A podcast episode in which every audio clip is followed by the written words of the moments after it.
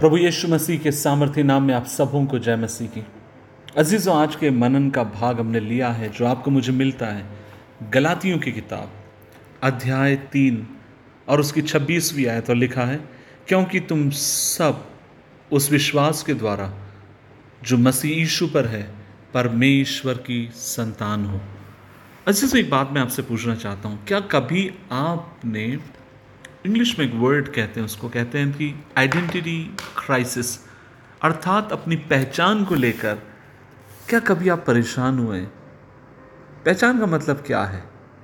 पहचान ये पहचान कि मैं कौन हूँ? और मैं यहाँ पर क्या कर रहा हूँ? क्या कभी इस पहचान को लेकर आप परेशान हुए और ख़ासकर मैं एक बात आपसे ये भी कहना चाहता हूँ कि जब इन दिनों में मैं जवानों से मिलता हूँ खासकर यूथ मीटिंग्स में जाता हूँ और अलग अलग लोग जब काउंसलिंग के लिए आते हैं one of the biggest challenge जो सबसे बड़ी चुनौती आज का जो जवान जो फेस करता है और वह है अपनी पहचान को लेकर। क्या मेरी कोई पहचान बनेगी?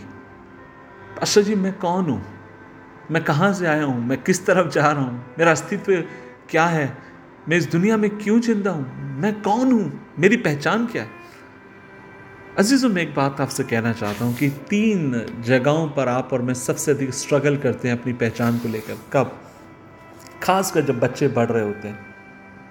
वे जब उम्र में बढ़ रहे होते हैं और वे अपने आप को, में इस बात को सोच रहे होते हैं कि किस प्रकार के लोगों से मुझे दोस्ती करनी चाहिए?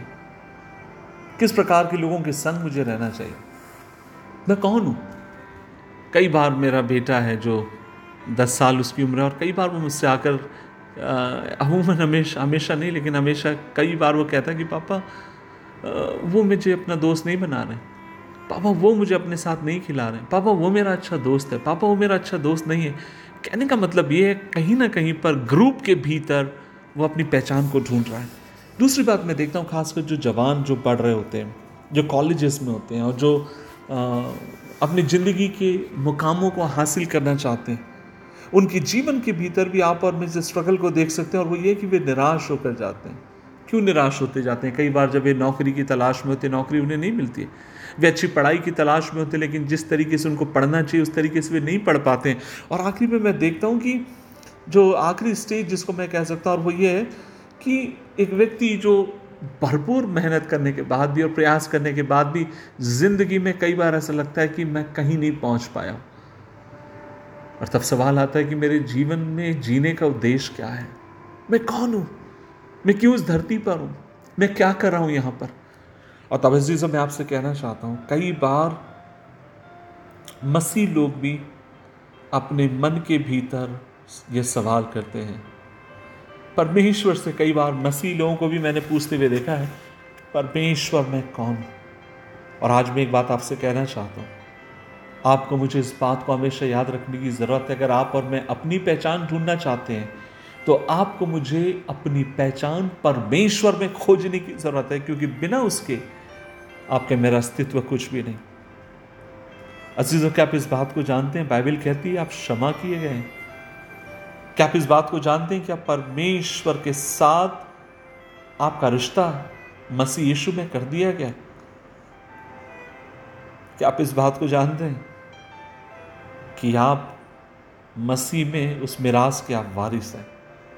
आप इस बात को जानते हैं कि आप अनाथ थे, लेकिन परमेश्वर ने आपको अडॉप्ट किया, लेपालक पुत्र करके आपको स्वीकार किया। क्या आप इस बात को जान दें जब आप ये पूछ रहे हैं कि मैं कौन हूँ, अब मैं आपसे कहना चाहता हूँ, आप यीशु मसीह के राजदूत हैं एम्बेसडर हैं। लास्ट नॉट द लीस्ट जो सबसे महत्वपूर्ण बात जो मेरे दिल को स्पर्श करती है, और वो ये है अजीज़ों बाइबल कहती है, आप परमेश्वर की संतान है। आपकी पहचान क्या है? मेरी और आपकी सर्वप्रथम और सर्वत उन्नत और सबसे उमदा जो पहचान है, वो ये है, हम जीवित परमेश्वर की संतान है। और जब मैं चीज़ों को देखता हूँ, मैं उसमें होकर देखता हूँ, जब चीज़ों को मैं समझने की कोशिश करता हूँ, मैं इस बात को हमेशा मन में याद रखने की कोशिश करता हूँ कि मैं परमेश्वर की संतान हूँ। बचपन में पिता मर गए, गरीबी से बहुत अधिक संघर्ष रहा। नफरतें मिलती। जिस जगह मैं काम करता था बेकरी में वहाँ का बेकरी मालक मुझे कभी भी किशोर करके नहीं बुलाता था, वो हमेशा अनाथ कह के बुलाता। मन के भीतर चिंताएँ, व्याकुलताएँ बढ़ते चले गई। जैसे जैसे उम्र बढ़ रही थी और सवाल था, मैं कौन हूँ? मैं इस धरती पर क्या कर रहा हूँ? क्या मेरे जीने से किसी को कोई फ़र्क पड़ता है या नहीं पड़ता है? और अजीज़ों, जब एक दिन यीशु मसीह मेरे जीवन के भीतर आता है, तब मुझे मालूम पड़ता है कि मैं इसकी संतान हूँ। और जब प्रभु में मेरी पहचान सुरक्षित है, मेरी पहचान मेरे प्रभु में सुरक्षित है, फिर मेरे बारे में कोई मुझे क्या कहता है, क्या नहीं कहता, उससे मुझे कोई बहुत फ़र्क नहीं पड़ता, क्योंकि मुझे पता है मैं अपने परमेश्वर में कौन हूँ। अगर मेरे मित्र मुझे अपने साथ खड़ा ना करना चाहे करना चाहे, अच्छी बात है। कोई मुझसे बात करे, ना करे, अच्छी बात है। लेकिन मेरी इस पहचान को कोई बदल नहीं सकता और मेरी पहचान ये है कि मैं जीवित परमेश्वर की संतान हूँ। और ये पहचान युगानुग के लिए उसने मुझे दी है। और उस पहचान में मैं अपने आप को सुरक्षित करता हूँ। इसलिए आज मेरे भाई, मेरी बहन, मुझे नहीं मालूम तू जीवन के किस पड़ाव से होकर जा रहा है। जहाँ पर शायद तुझे लगता होगा, मेरी बहन, तुझे लगता होगा, तुझसे प्यार करने वाला कोई नहीं, तुझे समझने वाला कोई नहीं। कई बार मन में ये भी सवाल आता है कि मेरे जिंदे रहने से कोई फ़र्क पड़ रहा है कि नहीं पड़ रहा किसी को? लेकिन आज मैं आंसुओं के साथ जब मैं संदेश को बोल रहा हूँ, मेरी आँखों में आँसू है। मैं दिल से इस बात को कह रहा हूँ, मेरे भाई, मेरी बहन, मेरी माँ, तू निराश मत हो, अपने आप को हताश मत कर। तेरी वास्तविक पहचान किसी मनुष्य के शब्दों से नहीं आती। कोई व्यक्ति तुझे एक्सेप्ट करता उस बात से नहीं आती। तेरी वास्तविक पहचान ये है, तू परमेश्वर की संतान है। और तुझे कोई प्यार करे ना करे, तेरा परमेश्वर तुझसे प्यार करता है। तेरा परमेश्वर तुझसे प्यार करता है। दुआ करें प्रभु जी, आज हम मिलकर तेरी उपस्थिति में आते हैं। और हम जानते हैं कि तू वो खुदा है जो हमसे प्यार करता है। होने दे प्रभु जी, इस पहचान के साथ हम बढ़ने पाए। मदद कर। यीशु मसीह के नाम से मांगते हैं। आमीन आमीन आमीन